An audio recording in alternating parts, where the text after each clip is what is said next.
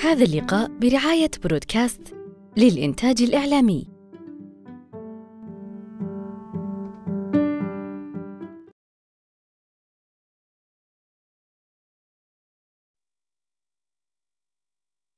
السلام عليكم ورحمة الله وبركاته.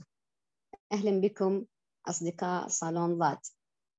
أهلا بكم في اللقاء رقم 146 من لقاءات صالون ضاد الثقافي. نحن نلتقي هنا كما اعتدنا بكم كل أربعاء الساعة 9 تماما، ولمدة ساعة نتناقش نتحاور حول كتاب أو موضوع ثقافي يتم الإعلان عنه مسبقا في حساباتنا، ولتصلكم الإعلانات والروابط بإمكانكم متابعة الحسابات التي ستظهر أمامكم بصندوق المحادثات.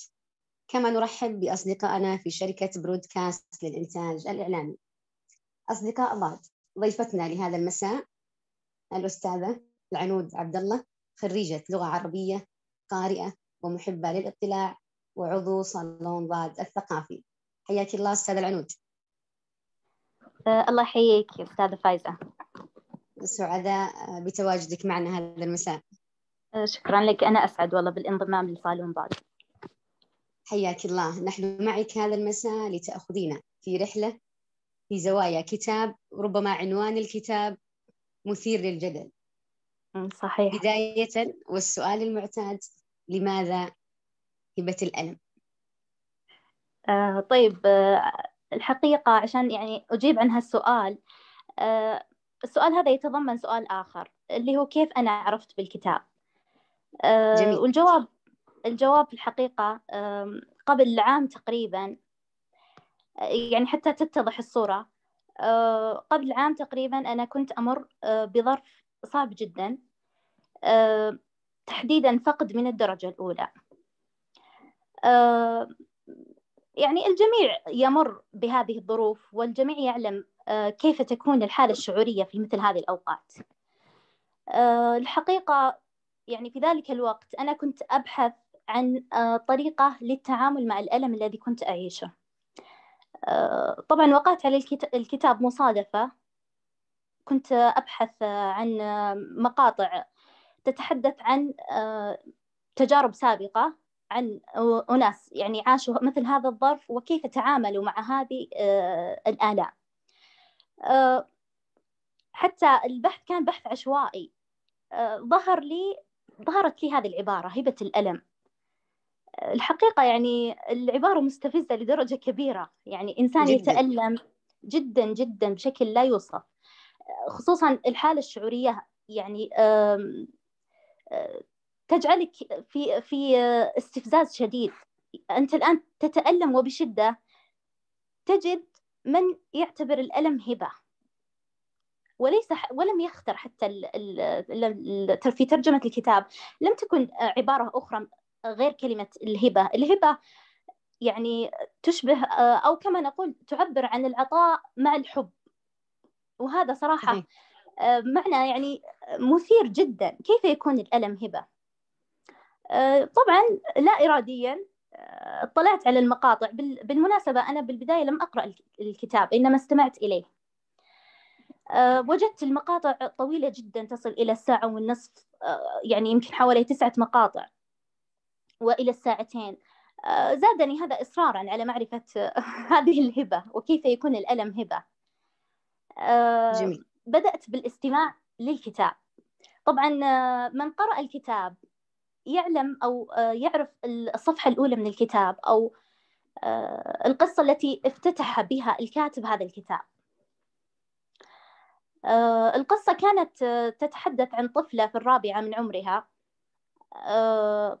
طبعا المشهد يصفه الدكتور براند المؤلف، وطبعا هو طبيب، فكان يصف المشهد في العيادة بأن الطفلة هذه كانت تجلس مع والدتها، وبدأ بفحص الطفلة. كانت تشتكي من قروح في قدميها، وكانت ملفوفة بالضمادات حتى. يصف المشهد طبعا الدكتور براند يعني رغم كل مميزاته إلا أن صفة السرد أو الوصف لديه يعني تسلب العقل لا إراديا. لديه طريقة في السرد تشعر كأنك ترى الموقف أمامك تماما. فكان يصف المشهد هذه الطفلة التي ملفوفة أقدامها في عمر الرابعة، ملفوفة أقدامها بالضمادات. يقول أنه حين بدأ بفحص القدمين وجدها ممتلئة بالقروح يسيل الدم منها. المفاجأة الكبيرة حدثت متى؟ عندما أدخل المجس كما يسميه لفحص هذه الجروح. كانت تعرفين الطفل يعني لا يستطيع كبح جماح ألمه، لم يتعلم ذلك بعد. صحيح. فكان يعني كان الرد الفعل الطبيعي أن الطفلة تبكي أو تتألم أو تمتعض على الأقل. لم تبدي الطفلة أي رد فعل بتاتا، رغم أنه كما يقول الدكتور براند كان بياض عظم الطفلة، عظم الكاحل، يبدو من خلال الجرح. كيف يحدث يعني هذا؟ موقف لا أستطيع حقيقة وصف أثره. كون الطفل لا يشعر أو كون الإنسان عموما لا يشعر، هذا كان مفهوم جديد تماما، خصوصا الألم الجسدي. يعني كلنا تعرضنا لآلام ونعرف قلة الصبر تجاه الآلام. كان هذا المشهد كما يعني يمثل زعزعة صراحة بالنسبة لي. طبعا تكملت القصة باختصار أسردها. كانت الطفلة تعاني من فقدان تام للألم، للإحساس بالألم، لا تتألم. طبعا من يعود للكتاب يجد تاريخ هذه الطفلة وبداية معرفة والدتها بهذا الأمر، حيث كانت قصة مأساوية حقيقة، جدا جدا جدا مأساوية إلى درجة كبيرة. ذكرت والدة الطفلة حينما سألها الطبيب أنها أن الأمر بدأ حين كانت طفلة رضيعة، تركتها في يوم من الأيام تلهو بينما كانت الأم تعمل. فجأة سمعت صوتها وهي مستمتعة، جاءت الأم لتنظر، إذا بالطفلة ترسم على مفرش أبيض بلاستيك، ترسم دوائر باللون الأحمر. طبعا الأم المسكينة لم تستوعب هذا المنظر. اقتربت قليلا، اكتشفت أن هذا اللون ما هو إلا دماء هذه الطفلة. اقتربت أكثر، اكتشفت أن الطفلة قضمت إصبعها الصغير وبدأت برسم رسومات بالدم. وقع هذا المشهد على أي إنسان لا سيما الأم لا يوصف. طبعا امتدت القصة و يعني اكتشفت الأم أن الطفلة مصابة بالجذام، وهو حديثنا اليوم، هذا المرض الذي حقيقة لم أكن أعرف بوجوده، أو لنقل لم أتخيل أنه يوجد مرض يفقدك الإحساس بالألم. بالألم فعلا. طبعا. طيب.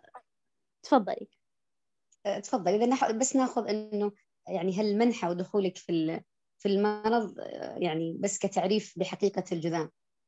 تفضلي استاذة. طبعا الجذام يعني أعتقد كثير منا كنا نسمع خصوصا في طفولتنا حديث الرسول صلى الله عليه وسلم في الاستعاذة من الجذام، لكن يعني كررناه سنوات طويلة، لكن يعني من الصادم أننا لم ندرك معناه إلا متأخرا، أو لم نعرف بحقيقته إلا متأخرا. هذا الحقيقة أيضا كما يقال جعلني أفكر كثيرا في ديننا الذي استبق دائما المعلومات، وفي الرسول صلى الله عليه وسلم كونه لا ينطق عن الهوى، حيث كنا نستعيد دائما ونكرر هذا الدعاء دون معرفة حقيقته.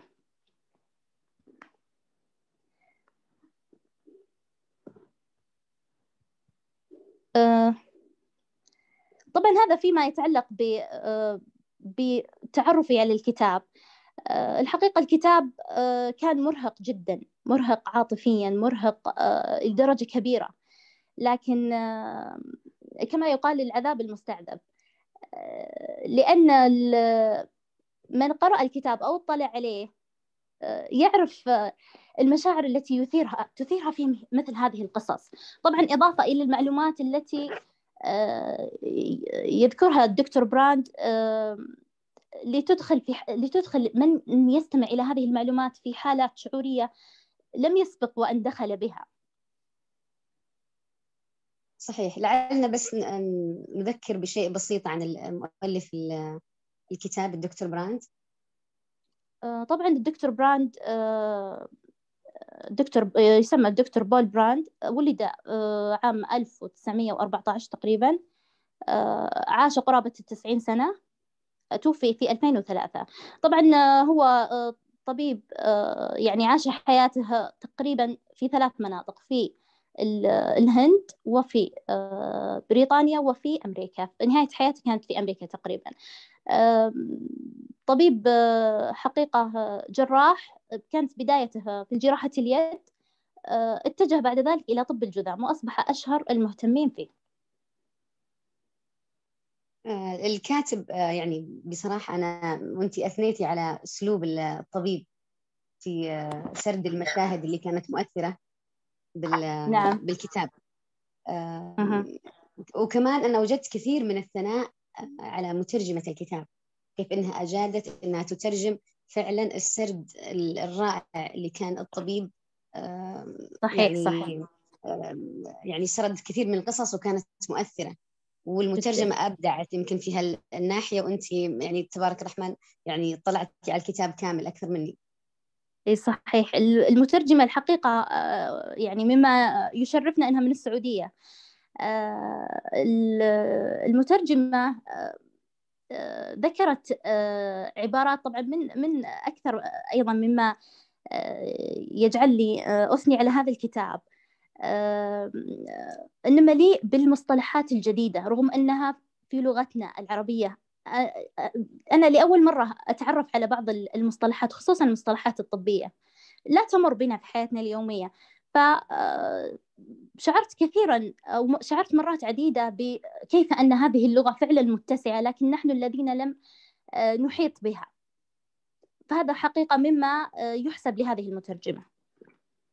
صحيح. الكتاب لما نقرأ أو بندخل يعني يمكن بالجزء الأول للوهلة الأولى يعني يخيل للقارئ أنه كأنه كتاب طبي، لكن يعني طبي ويأخذك إلى ناحية فيها كثير من الشعور. نعم صحيح. الحقيقة الكتاب أنا شخصيا لم أستطع تصنيفه،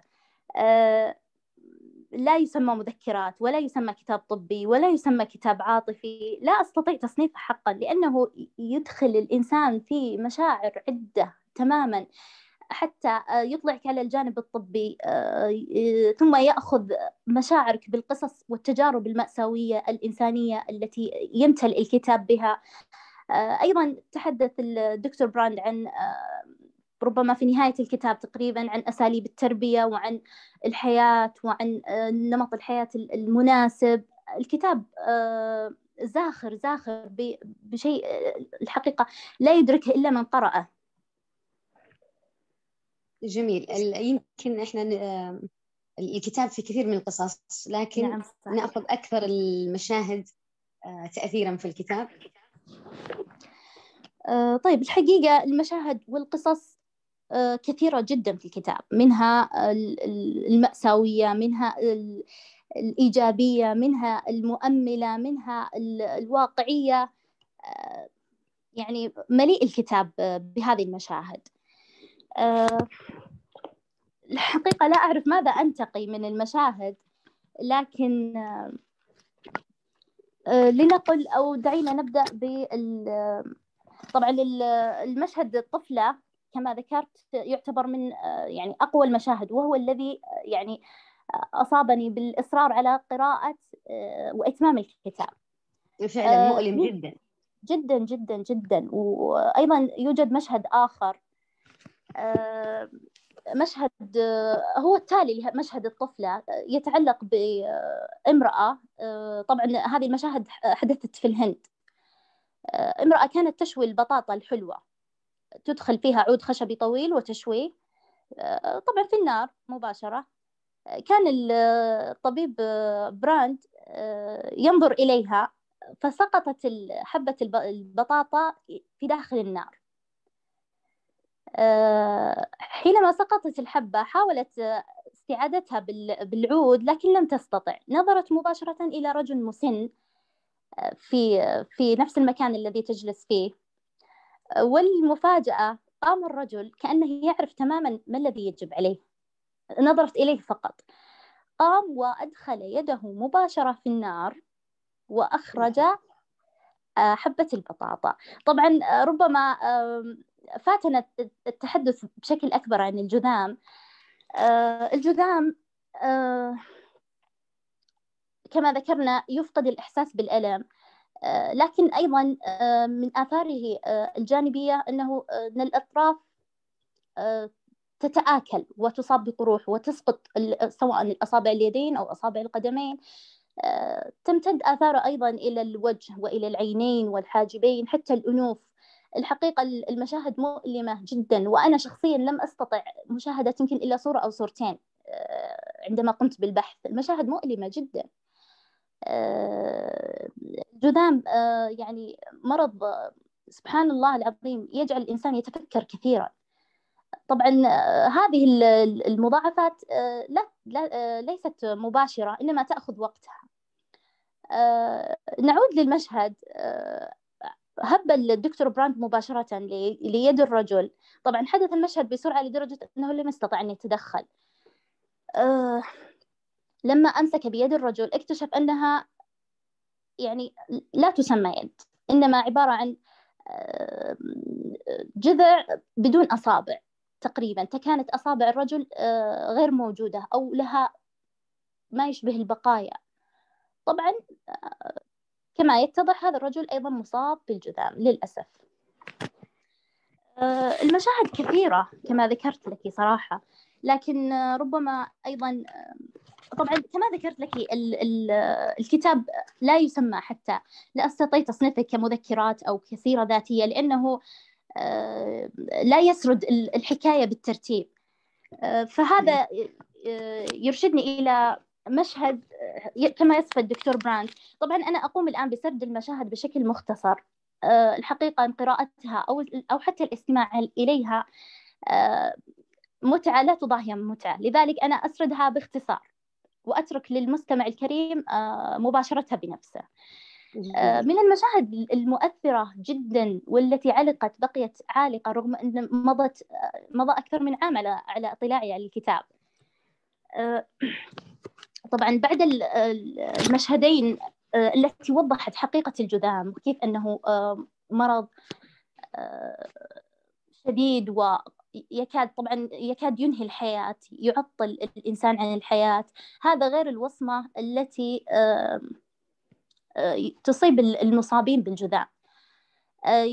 يذكر الدكتور براند حكاية، طبعا هذا في تقريبا بداية حياته، بداية تعامله مع المصابين بالجذام.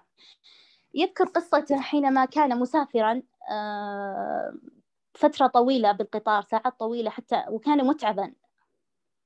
فكان يذكر أنه نام على أرضية القطار. حينما عاد إلى منزل خالتيه للاستراحة، طبعا قام بخلع حذائه للاستعداد للنوم. المفاجأة أنه حين قام بخلع الحذاء اكتشف أن منطقة القدم الخلفية تفتقد إلى الشعور. طبعا بحكم أنه طبيب ويعرف ما يحدث ويباشر المصابين بالجذام ويعرف عن احتمالية العدوى المنخفضة، اعتقد أنه أصيب بالجذام. وكما يذكر كانت هذه الليلة أحلك ليلة مرت بحياته. بدأ بسرد مشاعره ووصمة العار التي كان يحارب ضدها، كيف قرر في تلك الليلة أنه سيبقى منزويا في الظل.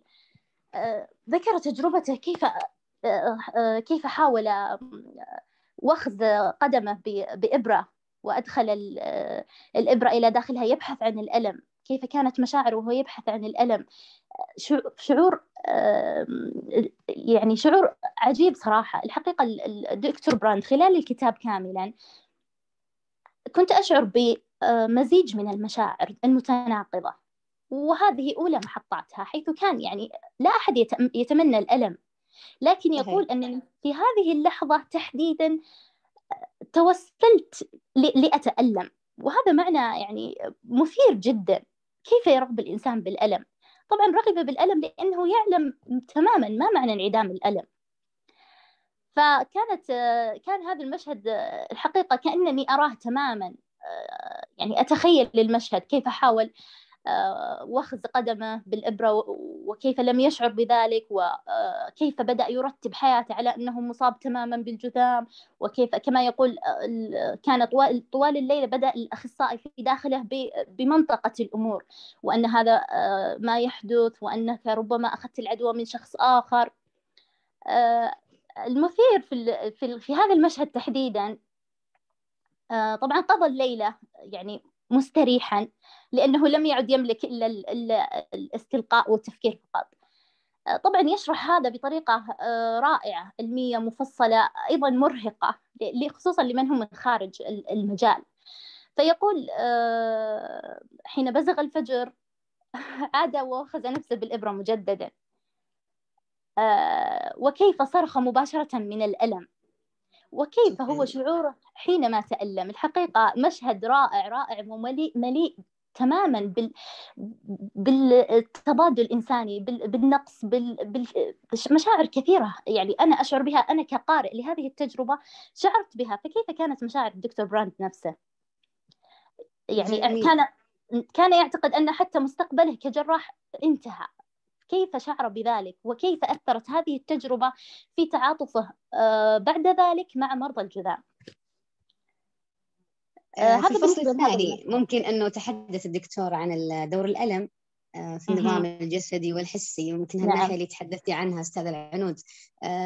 يعني قال عبارة أنه الألم ليس هو العدو، وإنما هو الرائد والمخلص، ويبلغك عن الألم. صحيح. هل فعلا أنه يعني هل ممكن نصل إلى المرحلة اللي نكون فيها نتصالح مع الألم؟ يعني كبشر ونرفض الألم، وحتى الآن وأنت تحكين قصص الألم والمعاناة، ويعني ويمكن كثير من أصدقاء أضاد اللي معنا أنه طبيعي أنه يعني كطبيعتنا البشرية أنه نرفض الألم وما نتقبله، لكن هل ممكن نصل إلى أنه فعلا نتصالح مع الألم؟ الحقيقة جواباً لسؤالك، أنا سأتحدث عن تجربتي أنا الشخصية.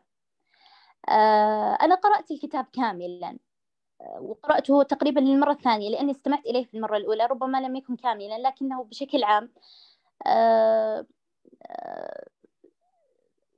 سأحدثك عن أثر هذه القراءة، عن أثرها على ألمي الجسدي وألمي النفسي. دعينا نتحدث عن الألم الجسدي أولا. الكتاب يشرح بطريقة رائعة كيف يعمل الجسد، كيف تشعرين بالصداع، كيف تظهر البثور على بشرة وجهك. يشرح أمور كثير جدا جدا بطريقة رائعة، حتى أنني لا أفهمها كلها، وهذه حقيقة، لأن الكتاب كما ذكرت حتى يصنف أحيانا بأنه كتاب طبي، لكن العقل يعني يدرك شيء من المعلومات. الحقيقة أن أصبحت حينما أتألم جسديا بعد قراءة هذا الكتاب غير مفهومي تماما للألم، تماماً. يعني أبسط الآلام، حينما تعد قهوتك تشعر بلسعة من الإبريق. أصبحت أقول الحمد لله أنني أتألم.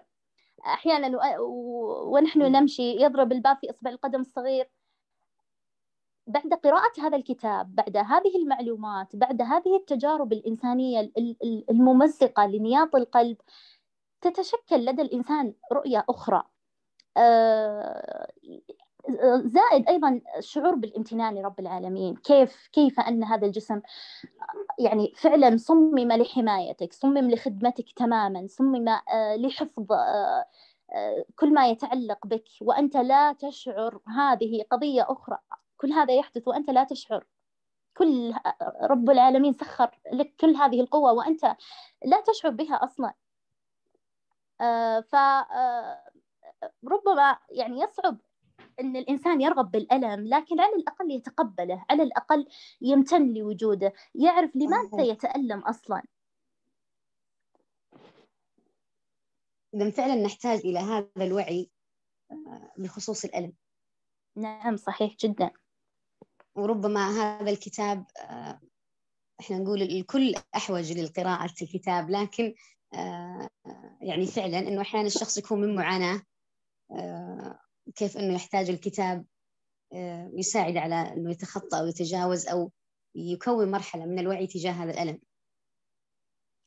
نعم طبعا، الكتاب ينقلك إلى عالم آخر، يعني ينقل إدراكك إلى مستوى آخر، خصوصا كما ذكرت لك أنا قرأت في وقت كنت أتألم نفسيا، لم أكن أتألم جسديا، لكن الأمر كما لو كنت تتابع فيلم أو مسلسل في التلفاز، تكون مشدود تماما لما يحدث، لدرجة يعني لا تشعر بما حولك. لكن قراءتك مثل هالكتاب، يعني تأثير قراءتك مثل هالكتاب على ألمك مثل مشاهدتك لهذا المشهد، ثم يحدث أمامك أن تصرخ مثلا والدتك ولا أختك، ولا يعني الحدث الواقعي يأخذ إدراكك تماما عن الحدث الذي كنت تراه، الذي في حقيقته أصلا ليس حقيقيا، بينما الذي حدث أمامك هو أجدر باهتمامك في الواقع. فهذا ما حدث معي تماما، نقلني هذا الكتاب أو نقلتني التجارب، وخصوصا أنها حقيقية تماما، ليست يعني مؤلفة أو ليست رواية، لا، هذه أحداث حدثت يعني في الواقع، تنقلك إلى عالم أرحب. ترى أن الحياة ليست أنت فقط، ترى أن العالم لا يتمحور حولك، ترى أن الآلام ليست آلامك أنت فقط، يعني تشعر بمعاناة الآخرين، تشعر بأنك يعني لا يجب أن تبقى منكفئا على نفسك، تشعر أنك يجب أن تنظر وتمشي في الحياة وتتأمل وتدرك ما الذي يحدث حولك. سبحان الله. أستأذنك أستاذ العنود، نعلن عن بعض الإعلانات ثم نأخذ المداخلات الصوتية. تمام لا بأس. أصدقاء ضاد، وكالمعتاد بحول الله نلتقي بكم الأسبوع القادم بعنوان الرواية وإشكالية المناهج النقدية. ضيف اللقاء الدكتور لونيس علي، يحاوره الدكتور نزار عبد الحميد. أيضا ننوه لكل من يرغب بتقديم كتاب أو موضوع ثقافي، بإمكانه تعبئة الرابط الاستبيان المثبت في حسابنا بتويتر. المداخلات الصوتية معنا الأستاذ محمود. تفضل أستاذ محمود، المايك معك. مساء الخير عليكم جميعا. شكرا أستاذة فايزة، شكرا أستاذ العنود على هذا الحوار القوي الرائع. عندي مداخلة إذا تسمحوا لي. يكاد لا يكون يخلو بيت من بيوتنا اليوم من مريض السكر، ومرضى السكر الله يعافي مرضانا ومرضاكم جميعا إن شاء الله. في الحالات المتقدمة يصير في عندهم قلة تروية نسميها، أو يعني يصير الدم والأعصاب لا تصل إلى الأطراف، عادة القدمين أكثر، القدمين أو اليدين. فمريض السكر الله يعافينا ويعافيكم يفقد الإحساس تماما بقدمه. أنا أذكر أنه مرت علي حادثة في سوريا، كان في واحد من أقاربي يضع قدمه على الدفاية من غير ما يشعر، وما شعرنا باحتراق قدمه إلا بعد ما شممنا رائحة اللحم. فهذا تأكيد على أهمية هبة الألم هذه اللي أنتم تتكلموا عنها. ولكن اسمحوا لي أن أتكلم عن الموضوع بمنحى آخر. هناك ما أسميه أنا ألم، أسميه الألم اللذيذ. يعني أحيانا في آلام، أحيانا يوجد آلام لذيذة ولها فائدة ولها وجميلة. يعني مثلا الأشخاص اللي ممكن إذا كانوا موجودين معنا، الأشخاص مثلا اللي يتمرنوا بالنوادي الرياضية ويشعروا بالألم هذاك بعد نتيجة الجهد وألم العضلات المتعب اللي أحيانا ما يخلي بعضهم يناموا، هذا الألم هو علامة على تطور العضلة، وعلى مثلا إنه العضلة تكبر وتصبح أفضل وأجمل، وإنه حقق الفائدة من تمرينه. فهناك آلام نحن بحاجة ماسة إليها. إذا تسمحوا لي أتكلم كذلك من الناحية النفسية الأخرى كذلك، يعني خاصة خلونا نتكلم بشكل رومانسي شوي، الأشخاص اللي واقعين في حالة من الحب والغرام والعشق. يعني نزار قباني يقول: أحبك جدا وأعرف أن الطريق إليك طويلة، وأترك عقلي ورائي وأركض خلف جنوني. أحبك جدا وجدا وجدا، وأرفض بالنار حبك أن أستقيل، وهل يستطيع المتيم بالعشق أن يستقيل؟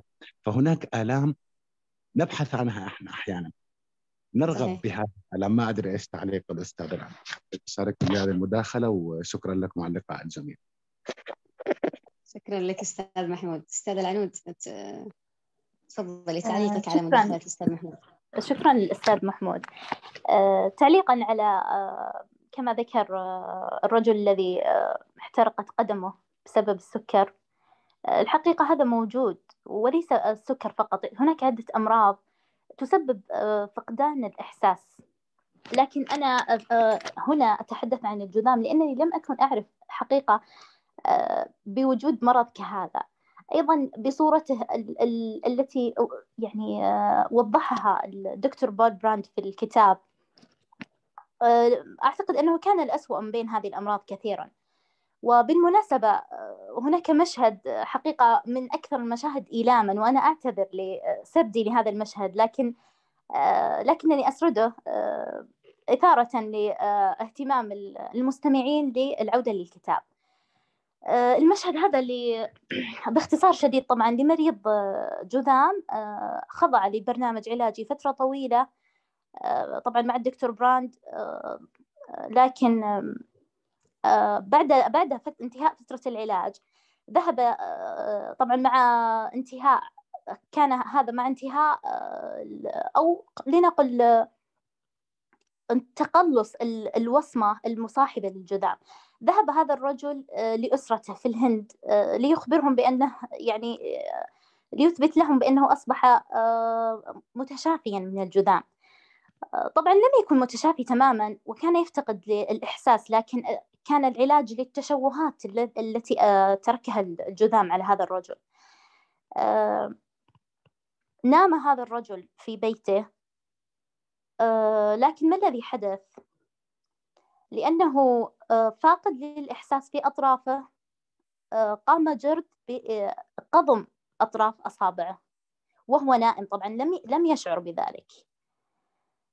طبعا حينما استيقظ وجد هذا الذي حدث، فأصبح في مأزق مع أسرته، بحيث أنه ذكر لهم أنه لم يعد مريضا، لكن الواقع يشير عكس ذلك. المؤلم أكثر حين نام الليلة التالية قرر أن يبقى مستيقظا. طبعا حتى يراقب هذا الجرد الذي سيأتي لقضم أصبعه. نعم، فقام بقراءة، أحضر كتاب وفنار. طبعا في ذلك الوقت لم تكن المصابيح بهذا الشكل، فكان أشعل فنارا. طبعا الفنار يشتعل بجزء من يعني من النار. حين بزغ الفجر على هذا الرجل انهارت قواه ونام بدون أن يشعر. حينما نام سقطت يده تلقائيا على الفنار واحترقت ولم يشعر بذلك. يعني هذا المشهد مؤلم جدا، لكن هذا ما حدث فعلا. ففعلا هذا ما يحدث لمن يفتقد إلى الإحساس. بالنسبة للجزء الثاني من مداخلة الأستاذ اللي هو كما ذكر أعتقد الارتباط المتعة بالألم، الدكتور بول براند تحدث عن هذا الجزء تحديدا في نهاية الكتاب تقريبا. أساسا أفرد أو ذكر مفردة جميلة، يقول أن المتعة والألم ليس ضدان كما نعتقد جميعا، يقول أنهما توأمان. كيف ذلك توأمان؟ يعني أنهما لا ينفصلان أو أنهما دائما معا. في كل شيء في الحياة المتعة تابعة للألم. هو ذكر الألم المستلذ لكن المعنى شامل، كما ذكر كمثال الذين يقومون ببعض التمرينات ويشعرون باللذة لذلك. إذا تأمل الإنسان في الحياة كاملة لا شيء يأتي يعني بدون جهد، الألم واللذة مرتبطان تماما. يعني حتى الثمار التي خلقها الله لنا، ثمار الفواكه مثلا، لا تأتينا على أطباق من ذهب، لا بد من الألم البسيط طبعا بحسب كل يعني مقام. الثمرة أنت تحتاج لأن تفتحها أولا، بعد ذلك تستطيع الاستمتاع بطعمها. هذا المعنى يسقط على كل شيء تقريبا في الحياة. صحيح. طيب في سؤال على الشات أستاذ العنود من الأستاذة جواهر، ما علاقة الفقد بالألم الجسدي؟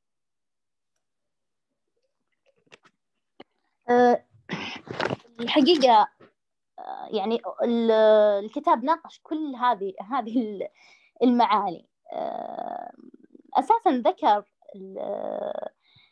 الكتاب أن الألم ليس في العضو إنما في العقل أو في الذهن، حتى تحدث عن ظاهرة تسمى بألم العضو الوهمي. هذه تتعلق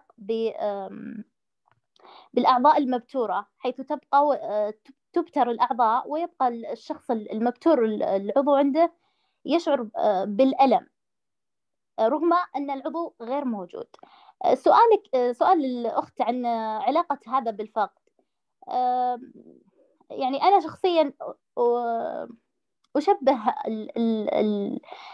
الشخص الذي نفتقده في حياتنا بالموت طبعا، أشبه كالعضو المبتور من جسم الإنسان، يبقى يعني مهما حدث ومهما حصل، خصوصا إذا كان شخصا قريبا جدا، مهما حصل ومهما حدث هذا جزء منك، هذا الشخص جزء منك لا يمكن أن تستغني عنه، تماما كما يحدث مع العضو، حتى الإصبع فقط ليس العضو كامل. من يفقد إصبع لا يمكن أن ينسى في يوم من الأيام أنه كان لديه إصبع هنا.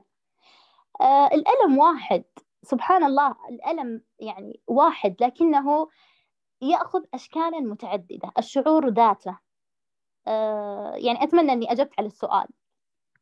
يعطيك العافية أستاذ العنود.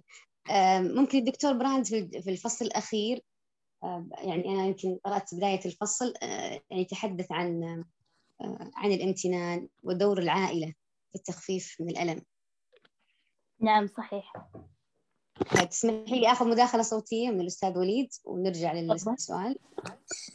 أهلا، يعطيكم العافية. بختصر الموضوع. أنا صراحة ما قرأت الكتاب، لكن سبحان الله اليوم كنت أتكلم عن هبة الألم، بس ممكن في يعني ممكن برؤية كانت بعيدة شوي عن اللي طرح هنا. بحكم عملي كمعلم أحياء، اليوم كان عندنا موضوع عن الساق والكسر، وكسر العظم بشكل عام، وعن مواد كيميائية تفرز في وقت الكسر اللي هي الأندروفينات من الله سبحانه وتعالى علشان تعمل كمسكنات للألم. فهنا راح الموضوع إنه يعني قديش فعلا الألم نعمة، يعني حتى طبعا بنعمة إنه يعني إحنا أقصد إنه إحساسنا أو إدراكنا إنه عندنا خلل أو مشكلة في جهاز أو عضو معين هو إحساسنا بالألم. يعني هو مؤشر، خلونا نقول الألم هو مؤشر لوجود اضطراب أو خلل في واحد من أجهزتنا أو من أعضائنا.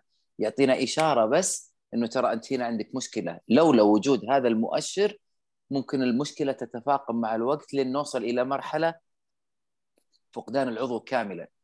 فالأندروفينات كانت مسكنات للألم. طيب يستمر الألم، عندنا إحساس بالألم، لكنه هذه مسكنات للألم، أنه هنا أنا عندي مشكلة. أتذكر ويمكن أغلبكم مر في موقف أنه إذا كان الواحد في المستشفى لا سامح الله، في بعض الحالات مثلا أو بعض العمليات الجراحية يعطونا مؤشر أو يسألونا دائما في ألم إيه؟ طب من 1 إلى 10 قديش الألم؟ والله 8. بعد 6 ساعات ها كم الآن؟ لا أخف من قبل، لا أكثر من قبل. فحتى إحساسنا بالألم يعطي مؤشر عن نجاح العملية اللي احنا سويناها أو لا، استمرار الضرر اللي على أجسادنا أو لا. يعني أنا سويت مرة شغل في الأسنان، أعصاب وما أعصاب، فبعد يوم قال لي الدكتور إنه بيستمر معك الألم بعد ما قطعت العصب يوم يومين وخلاص. فبعد 3-4 أيام لا، الألم مستمر. فاستغرب الدكتور، قال لي تعال. فلما رحنا لا، لقينا مشكلة ثانية. فهنا هذه هبة الألم. لولا وجود هذا الألم عندي أنا المستمر كان ما انتبهنا بإعادة الفحص والتركيز على منطقة غير اللي كنا نشتغل فيها، أنه لا، في موضوع ثاني وقاعد يوصل الألم إلى هنا. فأنا وجهة نظري أنه حتى هنا في هبة للألم. لولا وجود هذا الإحساسنا حنا بالألم كان ما درينا أنه في مشكلة. وهذا اللي يفتقده اللي يتعرض مثلا لكحول أو مخدرات، أو هو ينعدم عنده الإحساس بالألم، وبالتالي هو ممكن يحرق يده ويحرق رجله وممكن يحرق البيت كله، وممكن يسوي أو يقطع شريان من شرايينه مو حاسب شيء. ويعطيكم العافية وشكرا على هذا اللقاء الممتع. هذه مداخلتي وشكرا لكم. شكرا لك أستاذ وليد. تفضلي تعليقك أستاذ العنود. شكرا للأستاذ وليد. فعلا الألم أصلا الدكتور بول براند يعني من الاقتباسات اللي وجدتها أنا أو أعجبتني في الكتاب، يقول إن ما من محامي مخلص لجسمي أكثر من الألم. الألم فعلا رب العالمين صممه كنظام تحذير. ليش حنا نسحب يدنا من إذا لمسنا شيء حار حتى ما يعني يتضرر العضو؟ أساساً حنا نسحبها في جزء من الثانية، ما ندرك حتى ليش سحبناها ولا أحد يطلب منا. أمور تحدث لا إرادياً. فيعني هذا السبب وحيداً يكفي لشعورنا بالامتنان تجاه هذا الألم. بالنسبة لسؤالك أستاذة فايزة، صحيح كلامك في الجزء الأخير. كما ذكرت لك بالبداية، الدكتور براند عاش تقريباً 25 سنة الأخيرة من حياته في الولايات المتحدة الأمريكية، بينما عاش بداية حياته في الهند وأيضاً عاش في بريطانيا. والحقيقة هذه من المعاني اللي أثارها فيني الكتاب يعني كما ذكرت يثير أمور كثير جدا جدا لا حصر لها. تحدث هو عن أثر العائلة الممتدة في الهند. الهند يعني كجزء من المجتمع الشرقي، المجتمعات الجمعية عموما يعني تعاملها مع المعاناة ومع الألم مع أفرادها مختلف تماما عما يحدث في الغرب. ذكر يعني ذكر تطور المستشفيات في أمريكا في ذلك الوقت والأجهزة، وذكر أمور كثير، لكن تحدث عن المرضى أنفسهم هناك، حتى خصوصا الكبار في السن، كيف أنهم يقضون حياتهم يقضون أيامهم الأخيرة وحيدين في المراكز، بينما المريض في الهند كان يتعافى بالأسرة بالعائلة. وكيف أنهم حتى ليست أسرته فقط، العائلة الممتدة يجتمعون، ويذكر أنهم ينامون تحت على الحصائر تحت السرر في المستشفيات. وصحيح أنهم يحدثون شيء من الفوضى، لكن كما يقول الدكتور براند أثرهم على تعافي وتشافي المريض مختلف تماما. يعني هذا أيضا كما ذكرت لك يثير حقيقة يعني في ذهني فكرة مهما يعني رأينا مجتمعاتنا العربية أو الشرقية بشكل عام وركزنا على مشاكلنا وعيوبنا، إلا أننا مع ذلك يعني الإنسان يدرك ويميز يعني كيف يستطيع أو كيف يرى الميزات التي لديه، بحيث أنه ما يخدع بما يكرره الناس عليه. هذا أيضا ينقلنا إلى فكرة أخرى، وهي فلترة ما يدخل إلى العقل. وحقيقة يعني هذه تكاد تكون أهم ما خرجت به من هذا الكتاب، أن العقل سهل خداعه جدا جدا، سهل توجيهه، لذلك كن حذرا وانظر إلى ماذا تستمع وإلى من مع من تجلس، وكيف يعني حتى كيف تؤثر التربية وكيف تؤثر البيئة. ذكر تحدث عن الأمريكان تحديدا، كيف أنهم هشين جدا ويهربون من المعاناة ويبحثون عن أي شيء لقهر هذه المعاناة، لا يريدون الصراع، على العكس تماما من الهند مثلا أو من الهنود.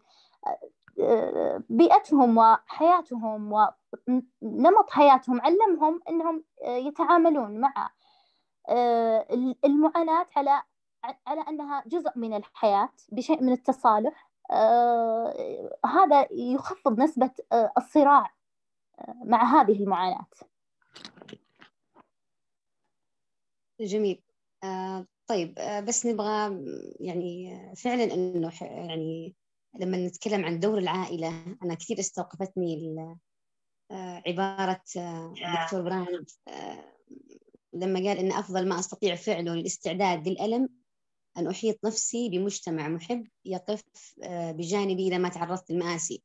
يصعب علي تخيل مواجهة ألم حاد دون أن يكون بجواري صديق واحد على الأقل.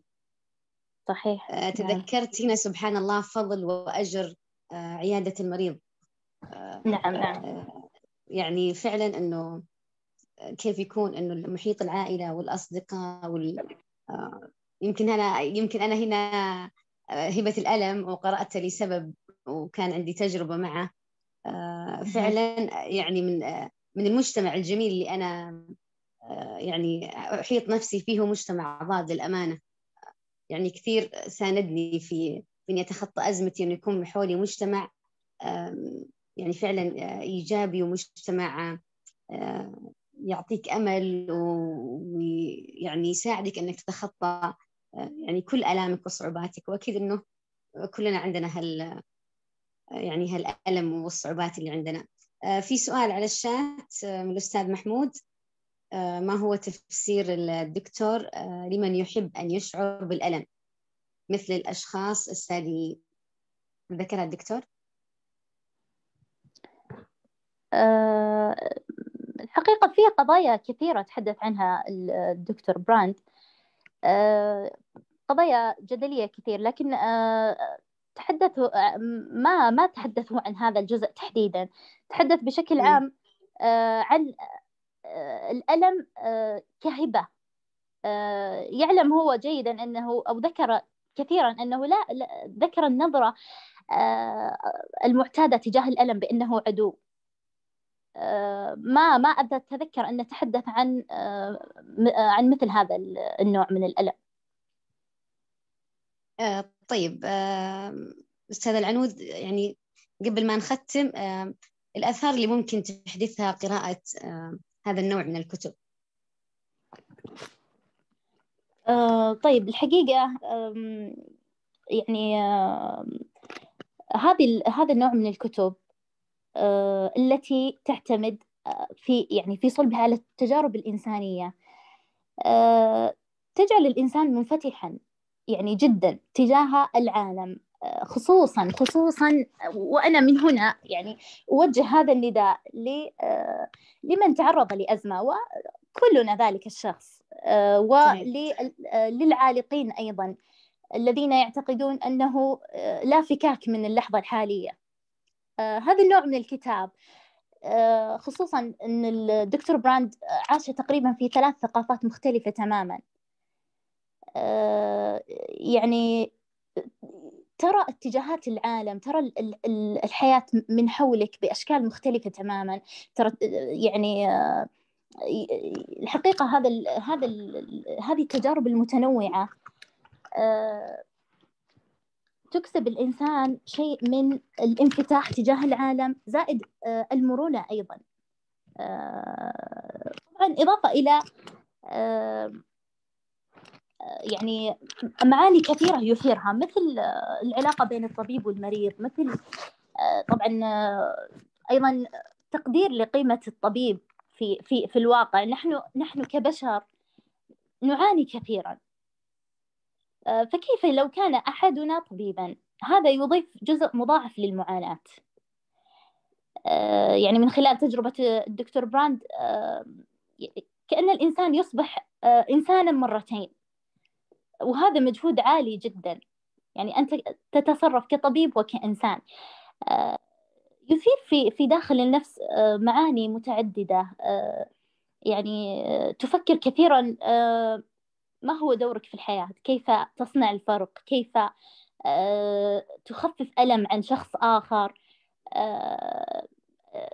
المعاني لا تنضب. لذلك أتمنى من الجميع قراءة هذا الكتاب. جميل. طيب أستاذ العنود، تساؤلات فرضتها هذه التجربة؟ أيضا الحقيقة هذا الكتاب طرح أسئلة يعني أو تساؤلات أنا يعني واجهتها، وكل من يقرأ الكتاب سيواجهها، وربما طبعا هذا يعتمد على خلفية كل إنسان وثقافته. من هذه التساؤلات مثلا، هذا الرجل طبعا هو مسيحي كما يتضح من خلال الكتاب، لكن يعني تساءلت كثيرا، ماذا لو كان هذا الرجل مسلما؟ هذا الرجل فعل الكثير بشكل يعني جهوده، يعني يكفي أن الرجل قد توفي ولا زلنا الآن واليوم نتحدث عن ما فعل، ونتحدث عن أثر هذا الكتاب علينا. هذا الرجل فعل ما فعل وهو لا يملك نصوص مثل من عمل حسنة فله أجرها، لا يملك مثلا يعني أقصد أنه لا يعلم عن وجود حياة أخرى، لا يعلم عن هذا الجهد الذي قام به. كان فقط يعني يعيش تجربة العطاء وأثرها الدنيوي فقط، لا يعرف مثلا إن الله في عون العبد ما كان العبد في عون أخيه. لا يملك هذا كله، ومع ذلك فعل ما فعل. أيضا هذا الحقيقة يعني يقودني لسؤال آخر، وهذا السؤال طرحته كثيرا على نفسي، وأتمنى أن كل من استمع اليوم من هذا اللقاء يطرح هذا السؤال على نفسه. هذا الرجل لا يعرف ما نعرف نحن المسلمين، ولا يملك ما نملك نحن المسلمين، ومع ذلك فعل كل هذا. ما الذي يجدر بنا فعله نحن؟ ما هي رسالتنا في الحياة؟ ما الذي يمكننا فعلا إيجاده؟ ما الفرق الذي بإمكاننا صنعه؟ كم عدد الناس الذين بإمكاننا مساعدتهم؟ ما هي قوانا التي لا زالت معطلة ولم نستخدمها جيدا؟ الحقيقة يعني في بالي أمور كثيرة، لكن يعني هذا السؤال أيضا يقودني لسؤال آخر، وهو يعني أن هذا الرجل رغم ما قدم، ورغم ما عايش من أمور، ورغم العلم الذي كان يعلمه، خصوصا كونه طبيب، غاص في خلق الإنسان، تعلم أمور لم نعلمها. طبعا هو شرح جثث، والكتاب مليء مليء مليء بالتجارب التي يعني أنا كشخص مسلم يعني يغشاني شعور بتعظيم رب العالمين، يعني بسبب المعلومات اللي أقرأها. فسألت نفسي حقيقة كثير، كيف لم يسلم هذا الرجل رغم معرفته بما عرفه، رغم تفصيله وشرحه، كيف كان الإعجاز في خلق هذا الإنسان. لكن يعني الإنسان لا يعلم. لكنني هذا يعني تساؤل ورد على ذهني حقيقة. سبحان الله. وأعتقد كل من قرأ الكتاب تتفجر حولها تساؤلات أكثر وأكثر. أكيد. سؤال أخير على الشات من الأستاذة زهرة، هل صحيح أن الألم الجسدي أيا كان مرتبط بمشاعر الإنسان؟ الحقيقة وفقا لما ذكره الدكتور براند فإن هذا فعلا حقيقي. وبالمناسبة أورد مشهد أيضا من المشاهد التي ذكرها الدكتور براند، وسمى هذه القصة أو عنونها بالجندي المذعور. ما حكاية هذا الجندي؟ هذا كان أعتقد في الحرب العالمية الثانية، سقطت شظية مدفعية على ساقي الرجل هذا في أثناء الحرب طبعا، لكن تهشمت ساقاه تماما، ساقي الرجل هذا، لكن رأى صديقه في الحرب أمام أو في مكان في مرمى العدو. ما الذي فعله؟ هذا الرجل مهشم الساقين، لاحظي أنه مهشم الساقين تماما، قام بالزحف إلى أن وصل إلى صديقه وقام بسحبه وأدخله معه في منطقة آمنة. طبعا كان يعني حين عالجوا هذا الرجل الكل يروي قصة بطولته. المثير للاهتمام في هذه القصة أن هذا الرجل الشجاع كان يبكي حين يأتي موعد الإبرة الليلية الساعة 2 صباحا، كان لا يستطيع تحمل هذه الإبرة.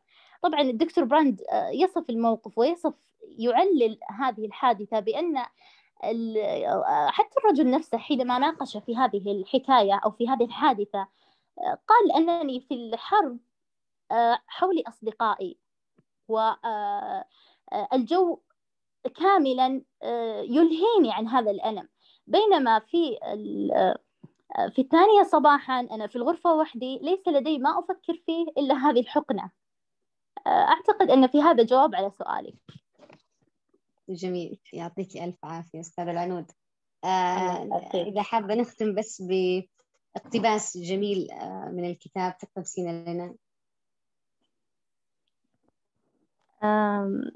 الحقيقة أني كتبت اقتباسات كثير، الكتاب مليء بالاقتباسات، لكن أكثرها إثارة للاهتمام.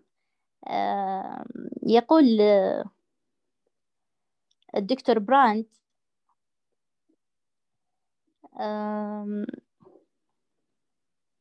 يقول: إذا ما كنت سأختار نعمة واحدة لمرضاي المجذومين لاخترت أن تكون نعمة الألم.